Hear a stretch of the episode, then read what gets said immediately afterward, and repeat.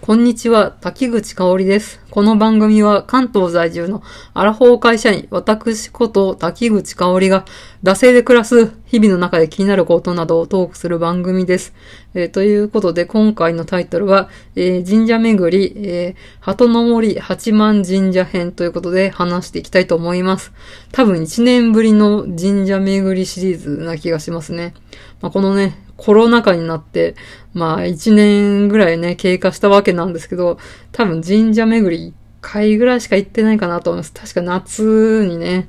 行ったっきりぐらいで、まあ今っていう感じですかね。まあ、そんなわけで久しぶりの神社巡りシリーズ。で、まあこの、まあ初詣はね、ちょっと控えてくださいとかね、あの、実際初詣じゃないですけど、まあ2月の下旬に行ってきたんですけど、まあね、もうあんまり人いないだろうということで、えー、ちょっとですね、行ってきました。はい。えー、この鳩の森神社なんですが、えー、JR 総務線、えー、千駄ヶ谷駅から、え徒歩5分のところにあります。まあ、千駄ヶ谷駅といえば、まあ、国立競技場がある駅なんで、まあ、2021年今年ね、ちょっとやるのかやらないのか、えー、吸ったもんだの、えー、大注目の東京オリンピック会場ですよね。うん、まあそんなね、えー、新しくできたピカピカの競技場を、まあね、横目に見ながらね、えー、5分ぐらい歩くと、えー、鳩の森神社が、えー、見えてきます。まあちょっとそんなに大きい神社ではないんですけど、いろいろね、えー、ぎゅっとね、いろいろ要素が詰まった神社なのかなと思いました。まあね、八幡神社ということで、まあ八幡様ですよね。まあ多分一番有名なのが鶴岡八幡宮が有名かと思うんですけど、まあ主に、えー、武神、あの武士の神様だそうですね。八幡様っていうのは。うん。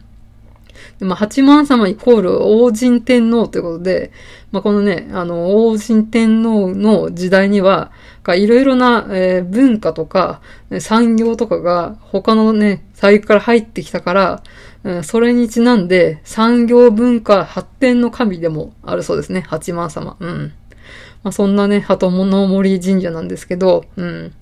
あの、神社自体はね、大きくないんですけど、こう立派な、えー、松がね、植えられてたりね、えー、ちょうどね、河津桜がね、えー、満開でね、咲いてて、このね、割と濃いピンク色の、えー、桜なんですけれど、まあそれがね、満開に近い感じで咲いていて、で、季節もね、季節とか、あの、気温の方もそんなに暑くもなく寒くもなくみたいな感じでね、こう春日和的な感じで、こう天井の春的なね、空気をね、感じ、ちょっとね、神秘的な感じでしたね。うん。で、ここね、あの、鳩の森の神社、えー、境内に能楽殿があってですね、えー、ちょうど稽古をしているね、うん、多分能楽師の人なんでしょうね。女性がね、えー、いらっしゃいました。あの、衣装は着てなくて、なんか普通のジャージみたいな感じだったんですけど、うん、稽古をしてました。うん。今ちょうど俺の家の話っていう TBS のドラマで、まあ、工藤官九郎さん脚本の長瀬智也さん主演のドラマがやってると思うんですけど、それが、まあ、能楽師のまあ話といえば話なんですよ。のでちょっとね、そこでね、この、えー、能の稽古をしている人っていうのをちょっと見かけて、まあちょっとテンション上がったっていうの、一幕がありました。はい。で、まあちょっとね、このね、えー、鳩の森神社、あの、二つ、あと二つね、ポイントあるかと思うんですけど、まあ、もう一つが、えー、っとですね、現存する最も古い、えー、富士塚っていうのが、あここのね、鳩の森神社にあるんですよ。うん。あの、よくね、ブラタモリとかでもたまに出てくるんですけど、うん。あの、藤塚ってね、あの、知識とはしては知ってたんですよ。ブラタモリで。だけど多分本物見たの初めてかもしれません。あもしかしたら子供の頃とかね、見てたのかもしれませんけど、こうね、藤塚だっていう風に認識したのはこれが初めてでしたね。うん。まあ、このね、富士山信仰っていうのがまあ昔から江戸時代からあってね、まあこうやっぱ昔の人って気軽にね、富士山ね、行けないじゃないですか。まあでもやっぱし、富士山に登るとご利益があるみたいなことで昔からね、富士山信仰っていうのは、えー、こう広くね、一般に、えー、広まっていて、まあそんなね、えー、庶民でも気軽に富士山に行けるみたいな感じで、この富士山、小さい富士山を要所要所に作ってですね、うん。まあ、参拝するっていうのが、こう、富士塚、富士山信仰だと思うんですけど、うん。で、初めてね、このね、富士塚登ってみたんですけど、まあ、そんなにね、うーん、まあ、時間にしたらね、5分10分でね、登り降りできる山なんですけど、うん、あの、絶対ハイヒールとかでは無理、みたいな、そういうね、割と険しいね、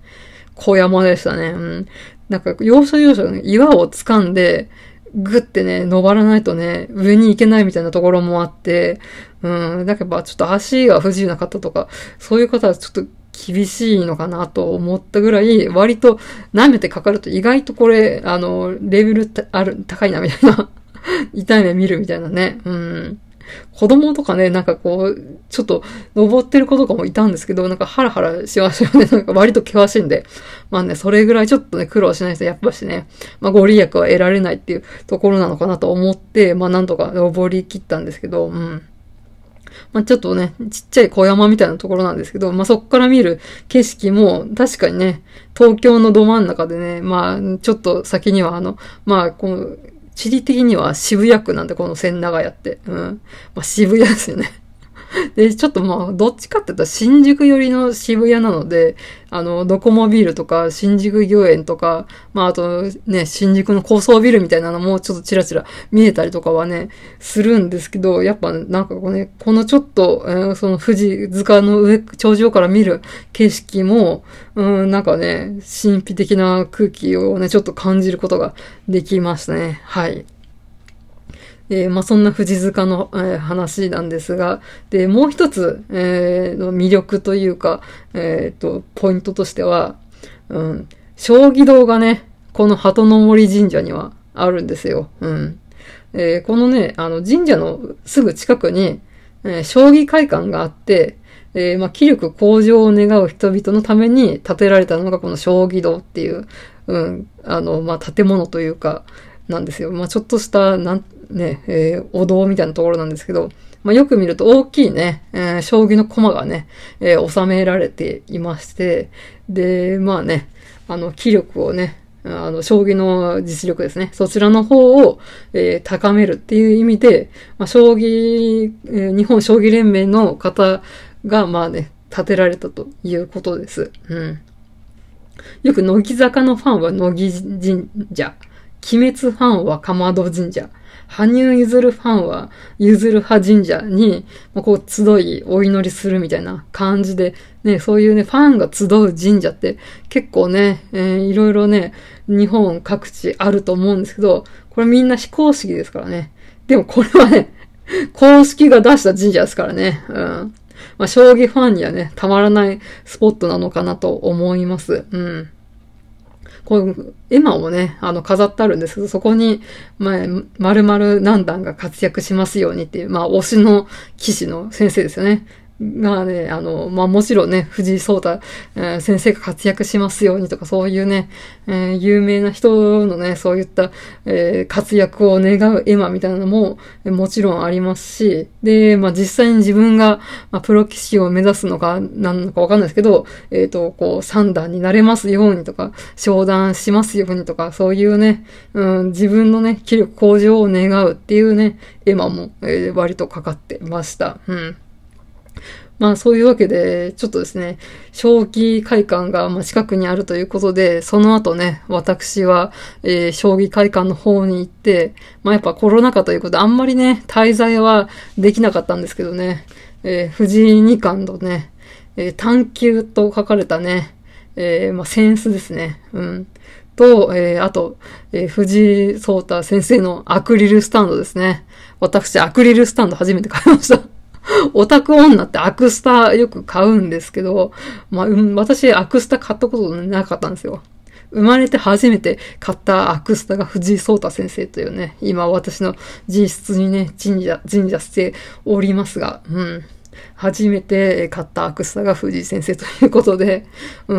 ん、将棋会館もね、結構年季の入った建物で、1階が売店で、えー、2階が、まあ、道場で、まあ、3回以降が、ま、関係者のやっぱし、まあ、対局が行われる会場だったりするということで、3回以上はね、一般の、えー、人は入れないんですけど、1、2回はね、自由に見学かということで、えー、ちょっとね、軽く見てきました。うん。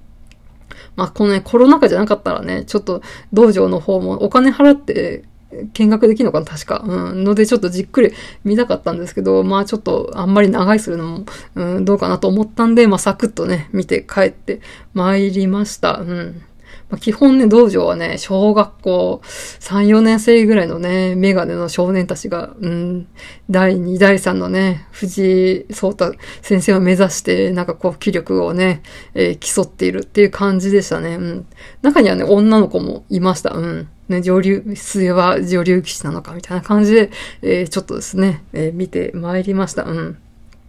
まあやっぱあのね、将棋会館ってね、3月のライオンだったりね、いろんな、まあ、こう、将棋漫画とかで出てくるので、あ、本当にあるんだと思って、ちょっとね、感動しましたね。あの、この、建物の感じとか、あ、漫画のまんまやと思って。まあそういうわけで、えー、神社の話からだんだん将棋会館の話になっちゃうので、ちょっとここら辺で切りたいと思います。はい。えー、では、えー